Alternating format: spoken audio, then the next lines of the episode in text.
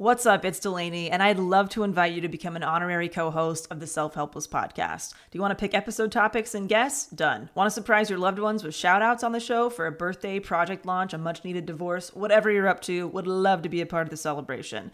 Get your favorite and least favorite quotes featured on the podcast, submit questions for our special guests, and find lots more new features and surprises at patreon.com slash self-helpless. You'll also get added to our Patron Insider email list to easily redeem rewards via a quick email reply because we know hanging out on Patreon isn't everyone's thing. You can also opt out of emails if you prefer to be a silent supporter of the show. And don't worry, we do not Scrooge McDuck these contributions. 100% of proceeds go directly to operating expenses that make this weekly podcast possible and available to all. Learn more at patreon.com slash self-helpless or simply click the link in this episode's description.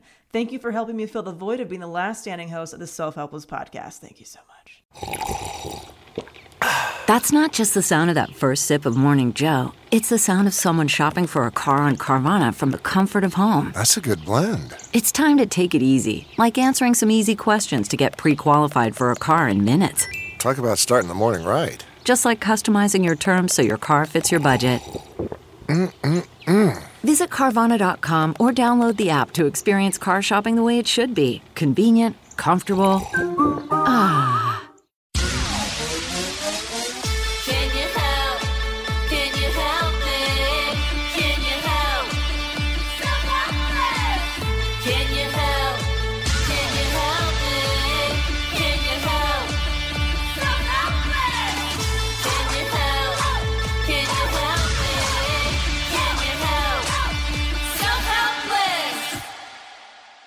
What's up, everybody? Welcome to another episode of the Self Helpless podcast. I'm Delanie Fischer. I'm Kelsey Cook. And today we have an amazing guest, Aubrie McCarthy. Uh, she is one of the Facebook admins in the Self Helpless Podcast Facebook group. And we talk all about societal pressures and expectations. Pressures, uh, she is a mental health professional. We talk about pressures with that, marriage, kids, relationships, college, all that stuff. And this was a topic that was voted on by our Helpster community at patreon.com slash self-helpless. Yeah, she was so fantastic. It I just feel like this whole episode feels like a therapy session. It was so helpful to talk to her. Um, she's earned her bachelor's degree in psychology and she has her master's in social work. Um, so she's used that to work with people in hospitals, prisons, foster care settings, and um, she currently practices as a therapist, primarily working with children and families who have experienced trauma. So without further ado, here is our interview with the wonderful Aubrie McCarthy.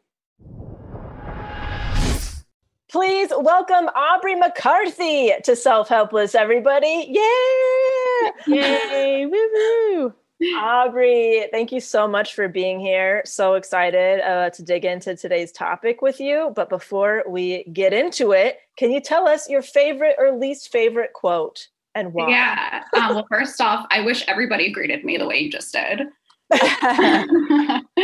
um, so a quote that I have that I love, um, I'm not sure who said this. It's been in my phone and my notes for like a year, but it's love each person like they're the only person. Oh, Ooh, I like that. that is so sweet. Man, you're damn good at your job then if that's how you if that's how you navigate your life. You're crushing it. Real. Sometimes we all need reminders. yes. um, so, you know, kind of before we get into the the topic, Aubrie, we have so many mental health professionals that listen to Self Helpless, which is so cool, and so many of them are in the Facebook group um, offering support to people. And you are also a mental health professional, and I would just we would love to know, like, how do you take care of yourself? What does your self care look like when your job is to help others in the way that you do when dealing with trauma, especially, which is you know, Right. that's a lot.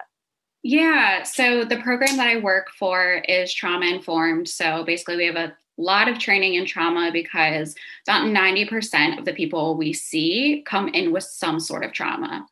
Um, and that sounds like a high number. It is a high number, but really 60% of everyone in America has some sort of trauma. So also just like everyday people carry a lot.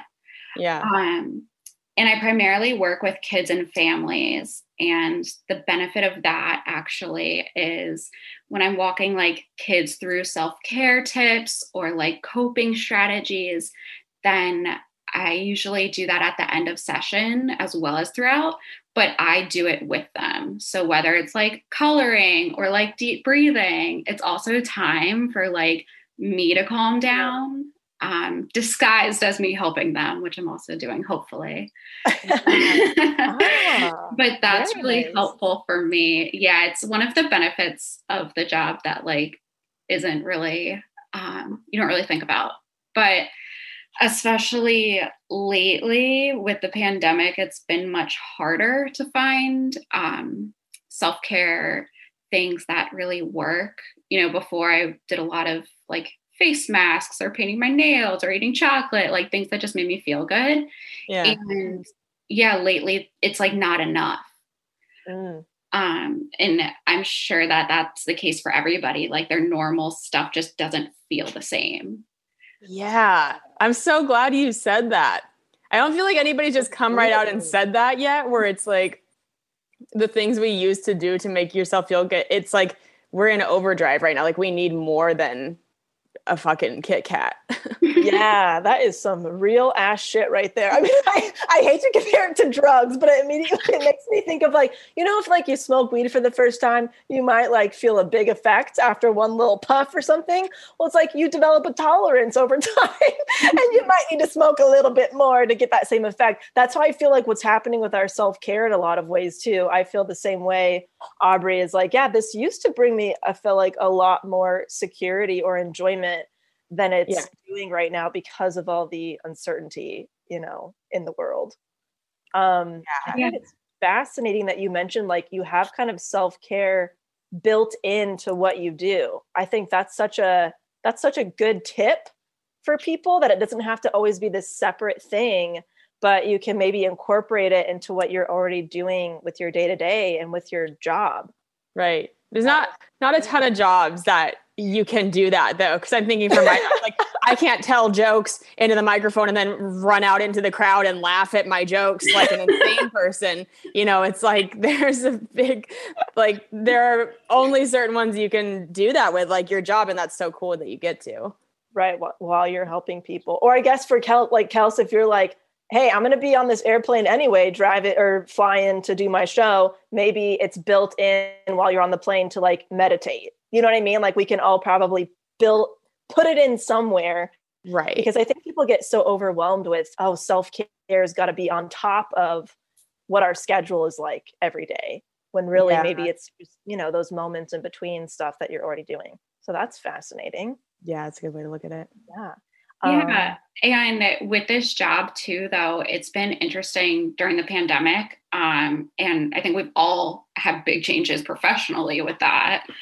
But um, in the mental health field, then, you know, if you have a client that maybe comes in with a situation that is really triggering for you, or maybe something similar you're going through, like a death in the family or something like that, then a lot of times you can go to your supervisor and be like, hey, like, I can't support them in this right now and mm, maybe find an, a better fit. But when we're going through the whole, like through the pandemic and through the situation at the same time, we don't have that option of being like, sorry, can't help you, find somebody else. Right. So that part's been really challenging. And I think also, though, has made me realize like I've been struggling to find like those external things that help, like, oh, working out or getting up earlier, sleeping in, whatever it is, and more so looking internally and like, okay, like, how am I talking to myself? Am I like forgiving myself for not being my best right now? And that's okay. mhm. Yeah. Have you had any moments as you're giving somebody therapy where they do say something that's triggering to you and you have um, maybe like not been able to push that down? Or has there been a time where you're like, shit, this is really affecting me in the moment and I have to pretend like it's not? Because it's like therapists are people too, and you can go in with your problems, but you don't know if what you're saying is something that they've been through that maybe is really upsetting them. Yeah, absolutely. That's a really good question. Um, so I think there's probably been a handful of times where somebody said something that was like triggering to me. Mhm. Um, and only really maybe once that I can think of where I I felt like I couldn't rebound, you know. Um, Oh, yeah, yeah. and that came that comes with experience and practice like that was kind of earlier on um, and i'm still new in the field um, you know i've been at my current job for about a year and a half and Yeah. but i think it comes with experience because you have to remember that like maybe we had the same situation but it's about how they're experiencing it. And that can be really different. So like yeah i have i have had that um because like you said we're also human. So like i fight with other people outside of my life. I have like stressful things going on and yeah. For those moments though when we're in therapy you just kind of have to like let it go. It's i feel like there must be so much pressure put on you in that way like we almost expect therapists to be superheroes Yeah. because the reason we are talking to you is because we need help and we need somebody that's going to almost be like um immune to whatever we're saying and just only give us what we need in that moment. But it's also hard because you don't know your therapist on a personal level really. Like they're not at least from what i've understood like that they're not really supposed to open up to you about their personal life. And so it's so strange to think of like my therapist who i love who i've been seeing now for maybe three or four years th- the amount of time i've spent talking to this woman and i don't really know much about her life at all because she can't tell me and I think if you go to friends to talk about a hard situation in your life, you know, um, maybe I'm not going to tell um, this specific friend this one thing because I know it's kind of something that they have a hard time with and that might trigger them. But you don't know when you talk to a therapist if what you're about to say is going to trigger them because you just don't. I don't fucking know anything. I don't know if my therapist is married, single. I don't know Right. what. I don't know anything about her life in that way. right.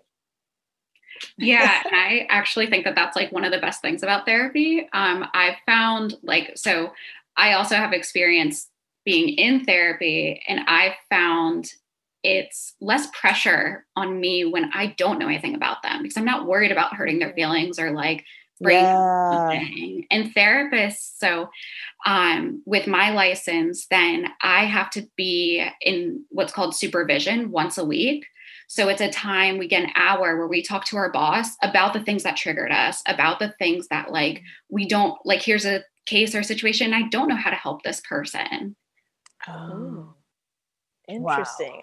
I was just going to ask you because I'm assuming, I feel like I'm sure most therapists go to therapy themselves, I'd imagine, right?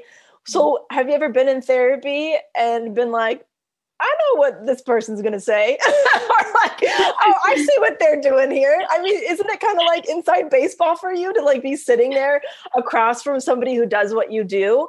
And does that ever get like, do you ever get in your head about that? Or are you really able to kind of let go while you're in therapy?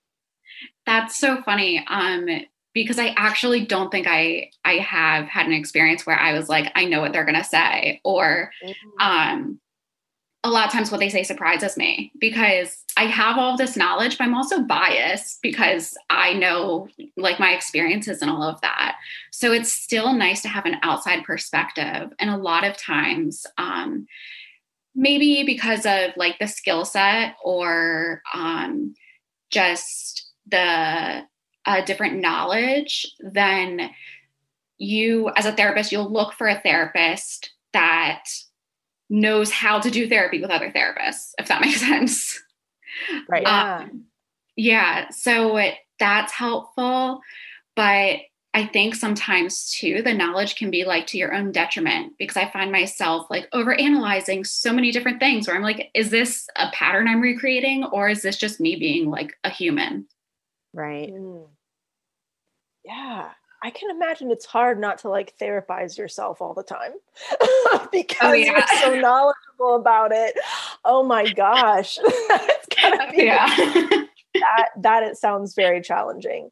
Um so can you kind of before we kind of get into societal pressures like in you know more general way can you kind of talk about the pressure in your field that you experience you know as a mental health professional what is what do those pressures look like Yeah. So, I mean, like you said, the pressure of just like showing up for each client um, can be really hard if you, especially at first. Um, but once you get into the rhythm, things get easier.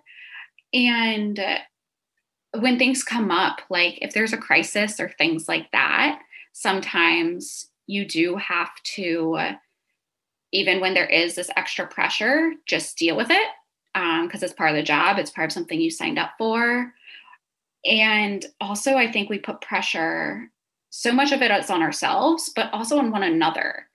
Um, when we look at, okay, well, has this person been to another therapist? And why didn't that therapist do this? And, um, you know, what was their license? Maybe they, like, well, between social workers and counselors, so they're two different licenses.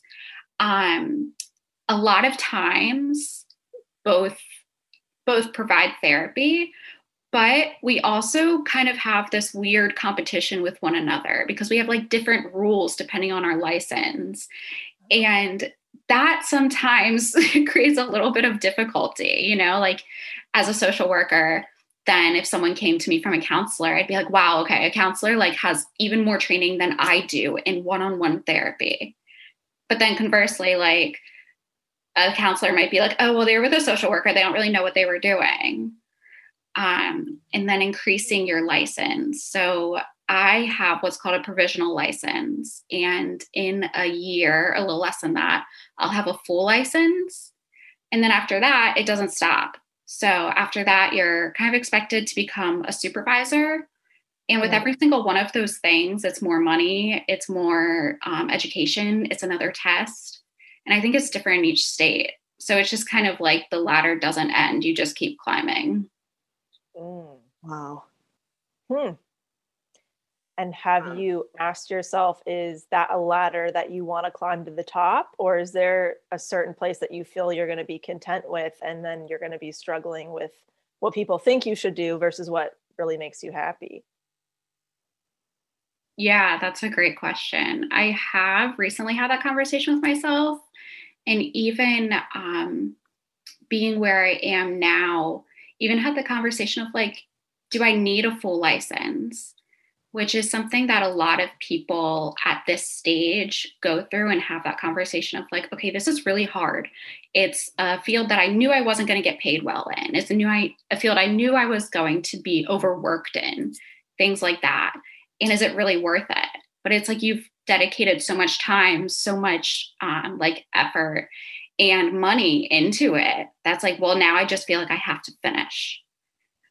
Um, so I definitely have those days. And I think that what I've come up with personally recently is that I'll get my next, like my full license and stop there. Okay. Yeah. Yeah. Yeah. That is so I I'm sure that's a common feeling amongst other people in the medical community. I know friends who have done like the nursing route and stuff like that. And by the time you're actually really in it, doing it and feeling like maybe more clear on if it's what you want for the long haul, you've already invested so much time, you've already invested so much money that you feel a little bit like, well, shit, now I'm like this age, I've invested this time. Do I really want to go back to square one and try something else? Like, I'm, I'm sure you're not alone in that feeling. Mhm. Yeah, Mhm. absolutely. Um, what is like the favorite part of your job? Because it's interesting. I kind of talked about like, I feel like therapists are kind of trained not to react too big one way or the other, right? Like, kind of be neutral. And so, like, do you ever leave a session and be like, yeah, that client crushed it and I helped them, you know, like, or like, but you probably can't like say that in the moment. Like, do you have those moments where you're like celebrating behind the scenes, like, yeah, I freaking crushed my job today? yeah, absolutely. Um, and those feel so good because it doesn't, you don't always like feel it when um, your client's progressing. Um, you know, it, you might, they might experience it outside of session. So you're not always there for it. So that feels extra good. But um, I do have those and it's awesome. And we are supposed to be neutral, but also I want my clients to like feel good about themselves. So I usually celebrate that with them. I'll be like, hey, like when we had the same conversation three months ago, this is not how you responded, you know? Right. That's nice. Right. Yeah. Wow. That's interesting to I don't think I keep that in mind about that therapists are supposed to stay neutral about things like good or bad, you know? Um do you take it do you ever take it personally if you feel like a client of yours is continuing to struggle with something like do you ever feel like uh, maybe i'm just not saying the right thing to them or are you able to recognize like mm, maybe this is just something where like they kind of want to stay stuck Yeah. Um, I definitely I think I put a lot of pressure on myself of like, oh, it's my fault that they're not making progress, or it's my fault that like they made this decision. But at the end of the day, Oh. um, like you said, you know, maybe they do want to stay stuck. Maybe that's where they're comfortable. yeah Um, and maybe they're not ready to move to the next step, whatever that is. But also, like, just because it's that next step might be what I think would be good for them doesn't mean that that is what's good for them. yeah Right. we've we've talked before on the show about um toxic positivity and knowing like when it's the right time to try and kind of help push somebody into a better mindset versus letting them grieve a situation or really feel out the pain how do you get a read on that with your clients like do you feel like there's a certain time frame in your mind of like all right time to kind of like push them into a better place or are you ever worried about like rushing somebody into being in a better place too soon stuff like that Yeah. Um, so especially with trauma, then rushing sometimes I, I think that I probably go, if anything, slower. But with trauma, especially, then there's a period of time where you're just in this like honestly like traumatized space and nothing you're just trying to survive you know? Like you're just taking things as they come and you're not ready to make changes. Um and so for that it's just a lot of coping skills and being in the moment with the person and maybe as time passes then it's like okay this is what we can do about it. And mm-hmm. sometimes i'll feel people out on like trying to reframe thoughts like okay let's take this this thought about something really bad that happened and reframe it to make it a little more positive. positive and they might be like yeah that's total bullshit. And that's when i know they're not ready. Like okay we're not there yet. We're still in the i just want to be heard. I don't want to i don't want it to be fixed part yes. Oh that's a perfect way to put it. I feel like that's a big shift for people where it's like there is that period of time where it's like nope like not looking for solutions just literally need a, a sounding board. Yeah. Yeah. And that's you know um, that's an important part of the process too i'm sure you know? Yeah. um CarMax is putting peace of mind back in car shopping by putting you in the driver's seat to find a ride that's right for you. Because at CarMax, we believe you shouldn't just settle for a car, you should love your car. That's why every car we sell is CarMax certified quality so you can be sure with upfront pricing that's the same for every customer. So don't settle. Find love at first drive and start shopping now at CarMax.com. CarMax, the way car buying should be. Okay, picture this. It's Friday afternoon when a thought hits you. I can spend another weekend doing the same old whatever, or I can hop into my all new Hyundai Santa Fe and hit the road. With available HTRAC, all wheel drive, and three row seating, my whole family can head deep into the wild. Conquer the weekend in the all new Hyundai Santa Fe. Visit HyundaiUSA.com or call 562-314-4603 for more details. Hyundai, there's joy in every journey. So you know when we talk kind of talked about what you wanted to discuss you you know societal pressures are kind of like something that you're passionate about getting out there.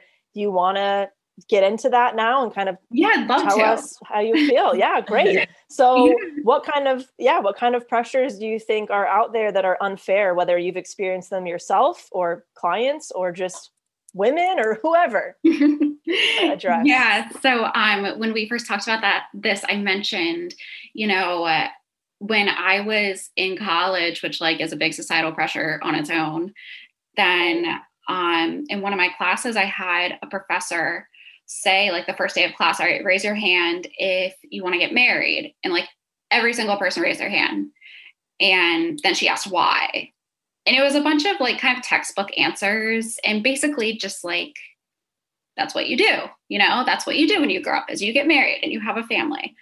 Um and then the next question was all right raise your hand if you want kids. And it was like why?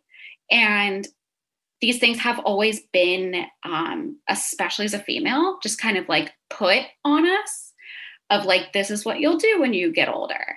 And never had i even thought of the why Mm-hmm. so after that it took me a few years of thinking like do I want kids? Why would I want them? Why do I want to give up my freedom? You know, like what what is this all about?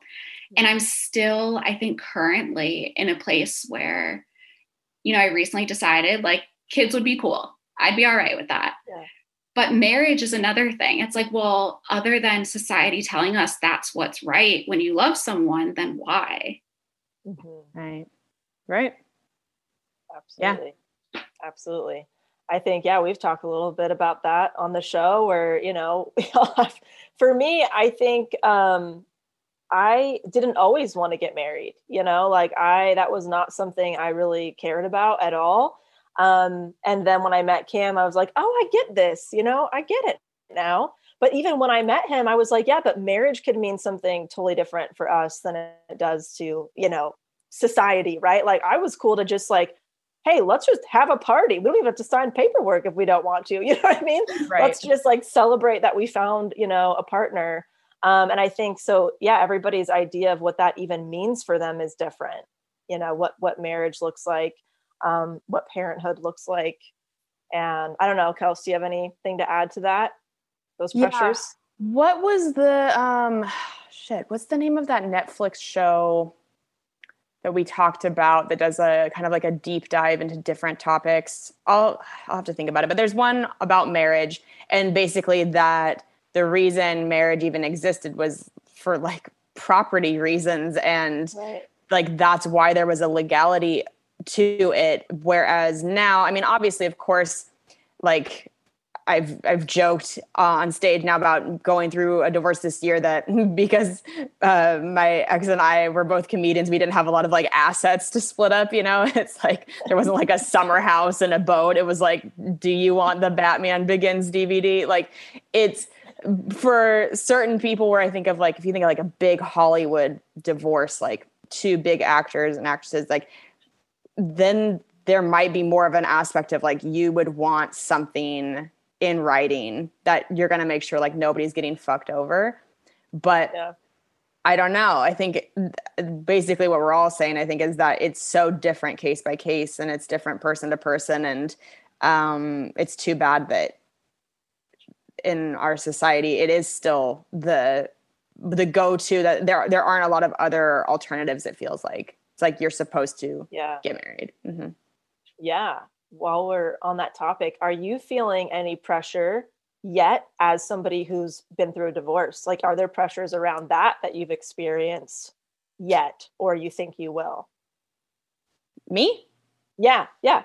sorry yeah, say, Kelsey. That, say Yeah. that again i thought you were talking to aubrie Sorry, Aubrie. So, okay. Kelsey, I was going to say, I mean, now that we're on the topic, like, Yeah. of pressure, I didn't even, you Mhm. think about the pressure of getting married or leading up to getting married, if that's something you want Right. to do.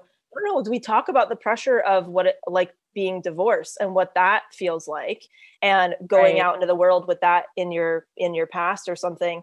Have you felt anybody be saying things to you or treating you differently knowing that? Or is it still, I mean, it's still pretty pretty soon, but Um, not re- like I think the thing I've learned because also like I'm 31 and because divorce rates are over 50%, it's like it's so common. And once you go through one, so many people come out of the woodwork that are like, "Oh my god, either like I'm currently going through one or yeah, I'm on my second marriage or whatever." Like there's a lot less um, judgment than I think going through something like that. You're like, oh, it's gonna, because you feel you feel like you failed.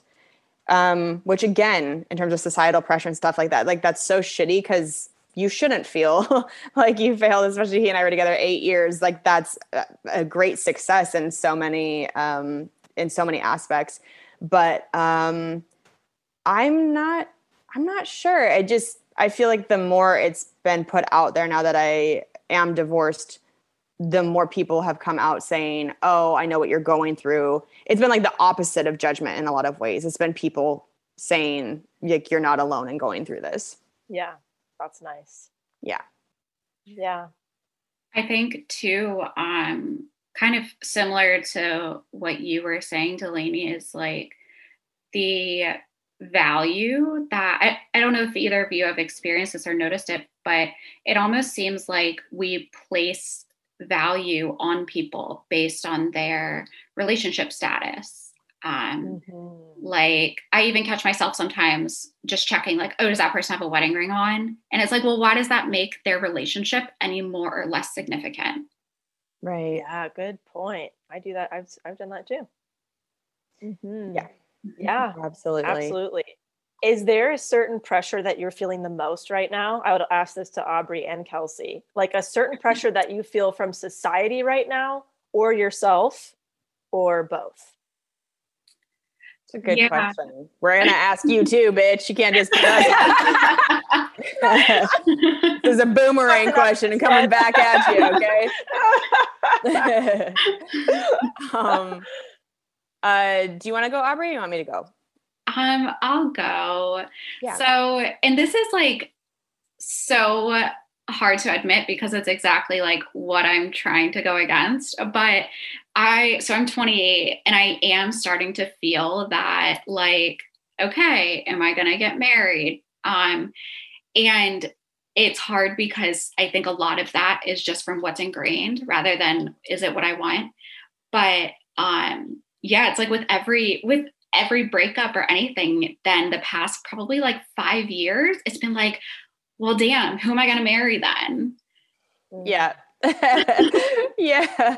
I'm so happy you said that. Yeah. I mean, I feel like I'm always feeling pressure in my career in a certain way because um, I think, particularly with female comedians, there's this like ticking clock always that you want to have a certain amount of success by a certain age and you don't want to feel too old on stage. All these shitty stereotypes that unfortunately exist, but I've always had that pressure. But going through a divorce this year and at this age does put a level of pressure on me where I'm like, okay, like you said, Aubrie, well, then what am I doing now? Like, especially at this age where all I suddenly went from being kind of one of um, the norm within my group of friends, where it's like my group of friends, everybody's either like married, engaged, or in a serious relationship.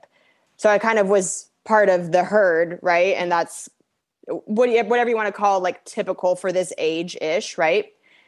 To then now, I feel like if life's a board game, like I just went back to start, and everybody else is like way fucking years ahead of me. It feels like, but I used to be up there, and now I just went back to the beginning.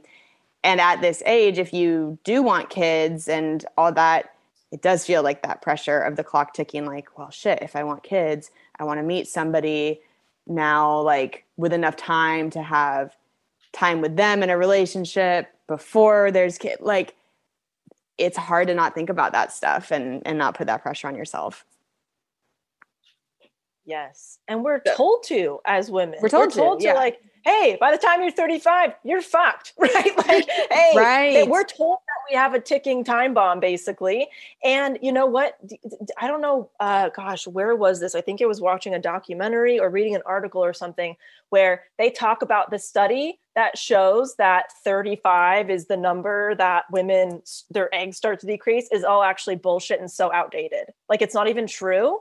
Yet we still put that pressure on women today, even though it's been disproved over and over again. And that is a study from like a long ass time ago. Like I want to say even a century ago. I can't even remember. I will have to try to find that um, and share it with still- you guys.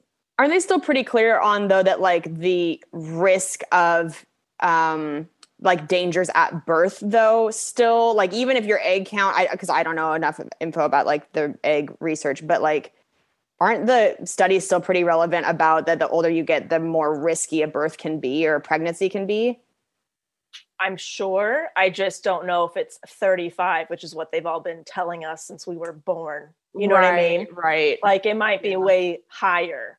Mhm. you know? yeah Because Um, isn't it like yeah. 35 is considered like a geriatric pregnancy or something? yeah Which Yeah. is insane to think about. Right. And again, we're called Yes. self-helpless. We're not doctors. Don't quote us. Go Yes. research. But, you know, Like these are the 35 is things not that- this is the information that we consume, like you guys, where we go, wait, is it like, could do we have longer than we think we have? And you know, I've Right. talked before. Right. My, my mom had me when she was 36, and she had my brother when she was 42.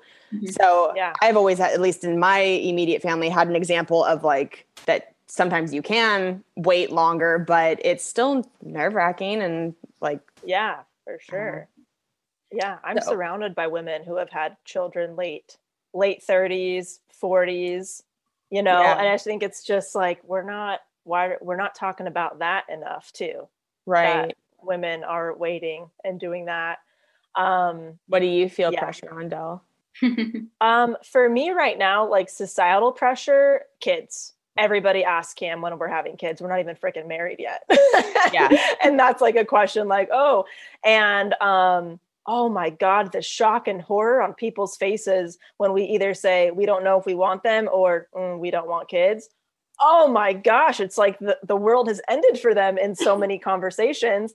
And um, i just think it's so fascinating to see that you know reaction. Um, and yeah i would say that's what we're getting the most right now. Um, the pressure i'm putting on myself right now would have to be that i just really want to be um, successful in my in my business and i'm putting that pressure on myself right now i think i'm sure a lot of it too is because well if i'm not having kids and i'm not doing a lot of these typical conventional things i want to have something else to show for it you know what i mean Right. like yeah i didn't do the whole two and a half kids white picket fence situation but look at my thriving you know business empire. Oh look at my empire and all the freedom i have with my with my husband you know what i mean? And I, Yeah. I think that, that there's an issue with that too. It's like well why can't i just have like a good business and no kids? And that's great you know what i mean? But i think i think we can put pressure on ourselves either way too. And i think there's also pressure on women that like you can't do both that you have to pick one or the other. And i think that's a crock of shit too. You can have you can have a thriving business and be a mother as well Yeah. you can do both if you want both Yeah, for sure. What makes a life a good one? Is it the adventure you have? Or the friends you find along the way? Maybe it's pursuing your passion while striving to protect, defend, and save what you believe in every single day. So, what makes a life a good one?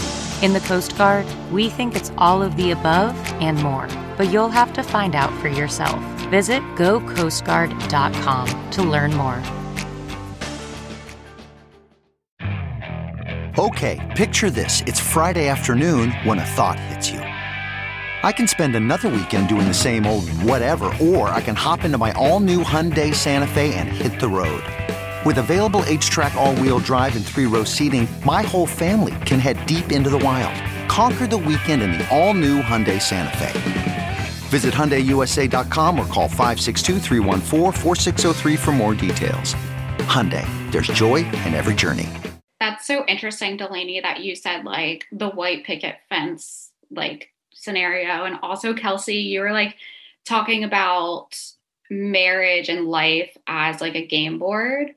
And it seems like we all have just this one collective idea of this is the way to be successful. And don't think about like, well, maybe I could have a life partner and not be married, or maybe I could have like a different partner in different phases of my life because I've also been in a stage where I felt like I've outgrown relationships before. So it's so interesting, but it reminds me of I saw this interview with George Carlin. Um, and I actually had never heard of him before. Um, Wow. yeah, I was, I was talking about this um, with somebody, and they showed me this interview, and he was saying like the public sucks, um, and he explains that you know like that he loves people as individuals, and that you can really connect with someone on a one-on-one level. But then when they get in groups, it's like they sacrifice themselves for the herd. Like we're all just like sheep trying to like play this game Yeah. it's just made me think like okay if if i do what if i if i follow the board game or whatever it is like at the end of the day am i going to be happy myself or is everyone else just going to be comfortable with the decisions i made Right. Mm. Yeah. Ooh, that's good. Absolutely. Yeah. Um, what was I gonna say? I was going to ask. You know, you mentioned college too as as a pressure. Mm-hmm. Did you feel pressured to go to college, and have you, you know, felt that? You know, it, whether it's in your circle or your community, and how do you feel about that, Aubrie? I'm curious.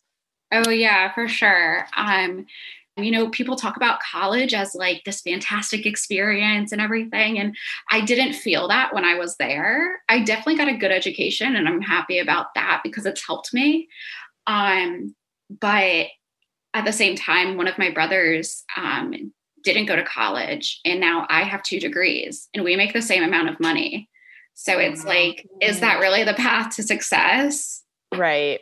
It so depends. I mean, I have a I have a degree that I don't really use. I mean, part of it is in it, it's I got a broadcast production degree, so part of it's in video editing, which I do technically do for putting clips online and stuff like that. Um, but I still have student loan debt, and I'm a professional clown. You know, like didn't technically need this degree, but I don't regret going to college. I think I think the other part of like I totally agree that there's so much societal societal pressure to go to college when people don't actually have to for their career that they end up doing. But I will say, I think you learn a lot of life lessons in college that are so invaluable and important. At least I, I feel that way in my experience. I loved my college experience so much. So you kind of weigh it out. I look at my student loan debt like, fuck, I didn't use any of this for my actual job, but I would not trade it for the world of of the experiences I had. Yeah. Yeah. I'm in the same kind of boat where I'm like, I did not need to go do that at all for what I do now. Right. Um, Wait, there's not a dick mug major at UCC? I must have missed it. I must have missed it in my last quarter. but yeah, like what I do now is like, oh, I could have taken independent courses and basically t- self-taught. You know, is basically what, what so much of so much has happened. Um, but I also college got to me to this place too. Like that's where I found stand up. That's where I tried a lot of new things. And so I definitely don't regret the experience. I will say though, like, let's say that I did have a kid or something at some point who was like, I don't know what I want to do. I would say, well, you have options. It's not just you're going to college and that's it, end of discussion. Say, look, here's here are all the things we can try right. right? You can take this route, and this is kind of what that experience is. It. You can take this. You can take a year off. You can do this. It wouldn't just be like, well, go figure it out in college, and that's that. I would be open to the discussion of what the next steps could be because it's so different for everybody. And I think with all these, with all the societal pressures that we've mentioned, college, kids, marriage, even like accumulating stuff is a societal pressure. You know, like Right. you know we're always taught like oh more and more and more is better and better and bigger right? Get more stuff get the bigger house get the this right? Even that's a huge pressure for people that you know makes them feel trapped and you know lacking freedom because of their their finances. Um but i think we just always have to ask ourselves do i actually want to do this or do i think i should? And i think that can that can steer us in in the direction that we really want to be going in most of the time. And I, i'm always doing that like yeah i know it's typical to be doing this by this age but do i want to do that or would i be doing it to try to please other people or try to fit in because if that's the case i don't want to do that because that's i'm the one who has to live with my decision you know Right. Yeah. And knowing too that like if you don't choose that standard way or like predicted way, that's not going to change your worth. I think that's been something that I've really had to think about. Yeah, for sure. Oh, Aubrie, you've been amazing. Thank you so much Yeah, for talking thank with you us. So much. Yeah. So much. It's very nice to talk with ladies about societal pressure and be like, mm, Therapy, that. yeah. I know, it felt like a therapy session. Thanks. I know. This was so nice. Off the clock. yeah, thank you. Oh Um, goodness. Is there anything anything else that you'd like to add? Any final words of wisdom to our listeners? And then how can people either connect with you or where you want to direct people to for more information? Yeah, so um final words of wisdom. Actually, I watched an interview with Sophie Turner from Game of Thrones um Oh, on like kind of this topic. It did it wasn't supposed to be on this topic, but um you know when she got I think engaged, then she said something in an interview that I'm going to paraphrase, but it really stuck with me of like so many people are congratulating her on the engagement. She's like this wasn't like an accomplishment that somebody loves me. It's like this Ah. happened while I was working and doing all these other really big things. yes.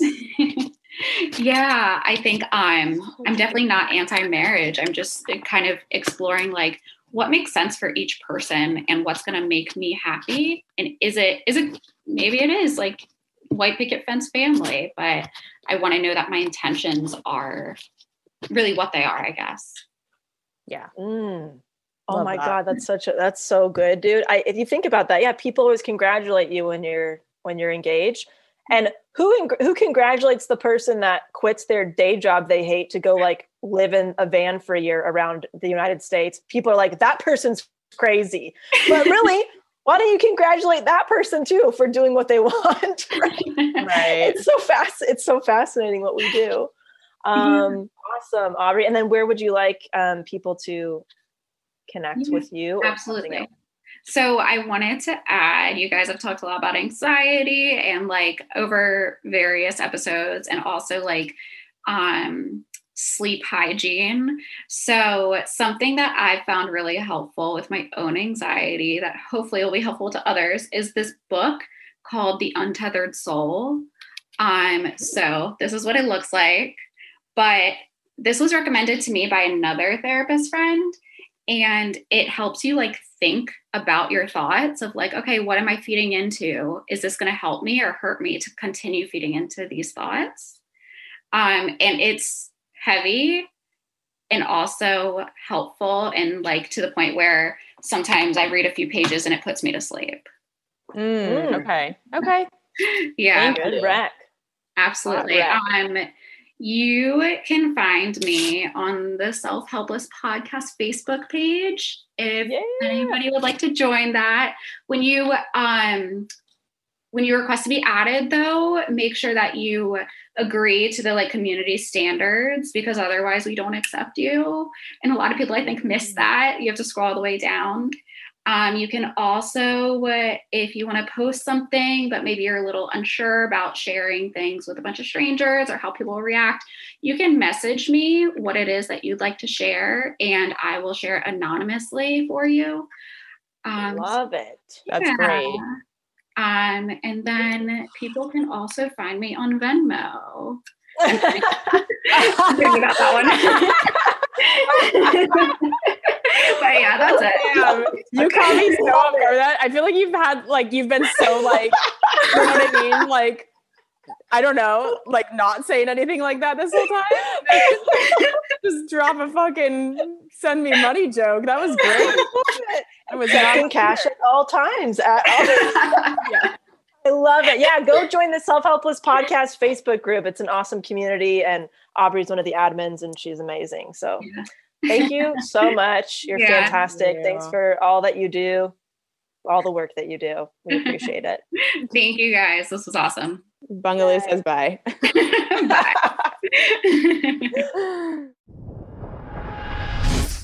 That was so nice to talk to her. That felt like being wrapped up in a blanket. She was lovely. So calming. I, it's so fascinating to like talk to people who are therapists to other people.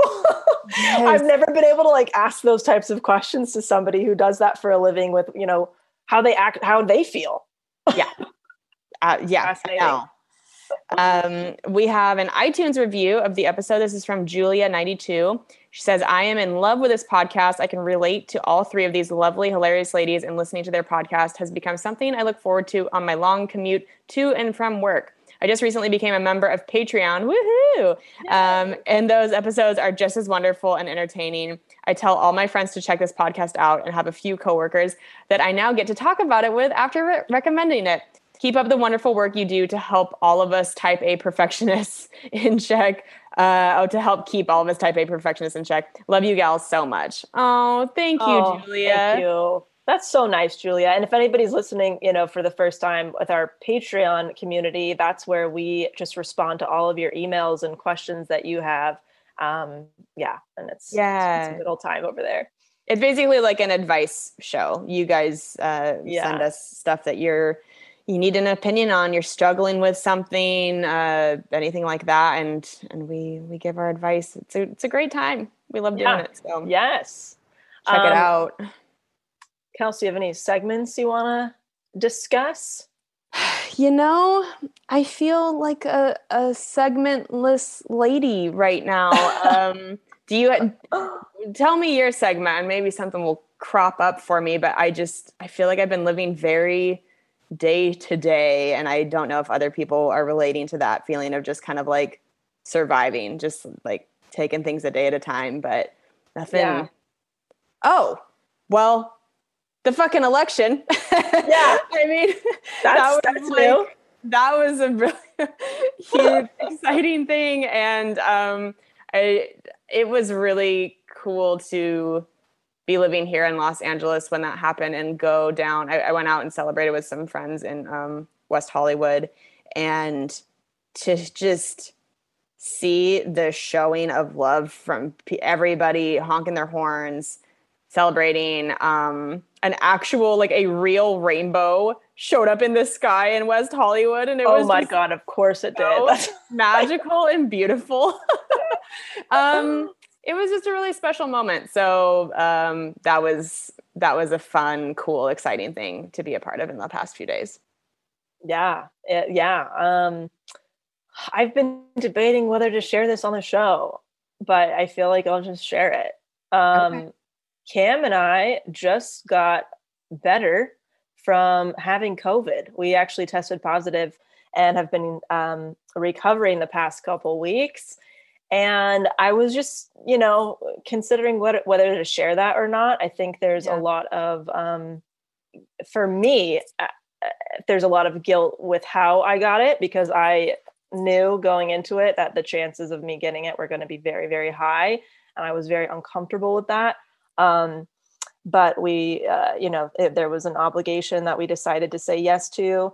And um, I, yeah, I don't know. It's just been interesting having this thing that everybody is very scared of um and experiencing it and all the range of emotions of experiencing it has been very strange yeah um and i also didn't even want to talk about my experience having it because everybody is so different and it affects everybody differently and i don't want people to think that i'm i'm not taking precautions or anything now that i've i've had it um Right.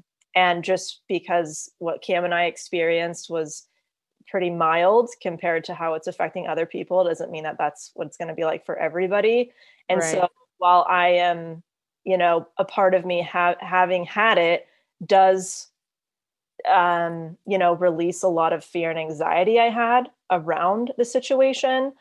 Um i still will be taking every precaution and really sticking to my guns the next time i do not want to go somewhere yeah. because of it. And i think that's important too is like yeah i'm uh, you know for me i, I kind of went back on something that i kind of knew deep down i didn't want to do and then i it was confirmed. And so now i'm like all right well going forward i'm gonna i'm i'm gonna be mindful of that as well. So i don't know just a range of emotions but felt like we've you know we've talked about it on the show. So i figured i'd share that. Yeah. and we are good. You know we're we're feeling good. And um yeah we're we're back to normal now. But yeah it was interesting. You know if people are curious about what my experience was like i'm happy to share more about it. Yeah. um but i just kind of wanted to There's my defuck segment. Yeah. Right.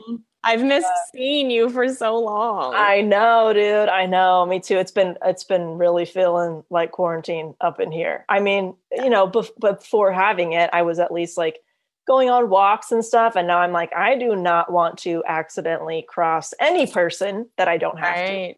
Right. And so, yeah, that's it's just been it's been interesting to have it, and it's weird. It, uh, it's weird because we don't really know what the long term effects of this thing is yet. So, Yeah. you know, I feel like another statistic, which I am. Um, but yeah, I don't know, guys. It's, it's fascinating, but Wow. we're we love right. you and we're so, so, so grateful that you feel better and you're on the mend. Thank you. Yeah. Thank you very much. Yeah. All right, guys. Uh, we hope that you're all staying safe and healthy and and doing okay. We know that hard time, hard time, um, still in a lot of ways, and uh, we just we love you and we're thinking about you. Yes. Sending lots of love, and we will talk to you soon. All right. Bye bye. Thank you guys so much for listening to Self Helpless. We really appreciate it and would love anything you can do to help the show grow and get the word out. So, if you could leave us a five star rating and review on iTunes, that helps us move up the iTunes charts. If you can tell a friend, a coworker, a family member, anybody that you think would love the podcast, you can also screenshot an episode and share it in your Instagram, in your Instagram stories. Anything helps. Also, if you want more of the show, if you want bonus episodes, if you want to be able to be more interactive and help choose podcast topics, you can go to patreon.com slash self-helpless and join there. You guys can follow me on Instagram at Kelsey Cook Comedy, on Twitter at Kelsey Cook. You can go to my website, kelseycook.com, which has links to my online makeup course. You can listen to my album, Savor It, on Spotify and iTunes. And you can watch my foosball web series on YouTube called Risks of Fury. How about you guys? Where can people find you? You can follow me at Taylor Tomlinson on Instagram and Twitter. My website is ttomcomedy.com. And you can watch my one hour special streaming on Netflix right now called Quarter Life Crisis. Awesome. And you can find me at delaniefischer.com. That's where you'll find information about my one to one consulting and my online courses. So basically, if you're a business owner, podcaster, or comedian, uh, and you're looking to either start those things or grow those things, you can reach out to me for more information. I also have an email list at delaniefischer.com where I share my favorite tools, tips, treats, and free shit. And then we just want to say a big special thank you to our wonderful editor, Emma Erdbrink, and our fantastic associate producer, Humaira Nuaz. And you can find everything that we all just mentioned at selfhelplesspodcast.com.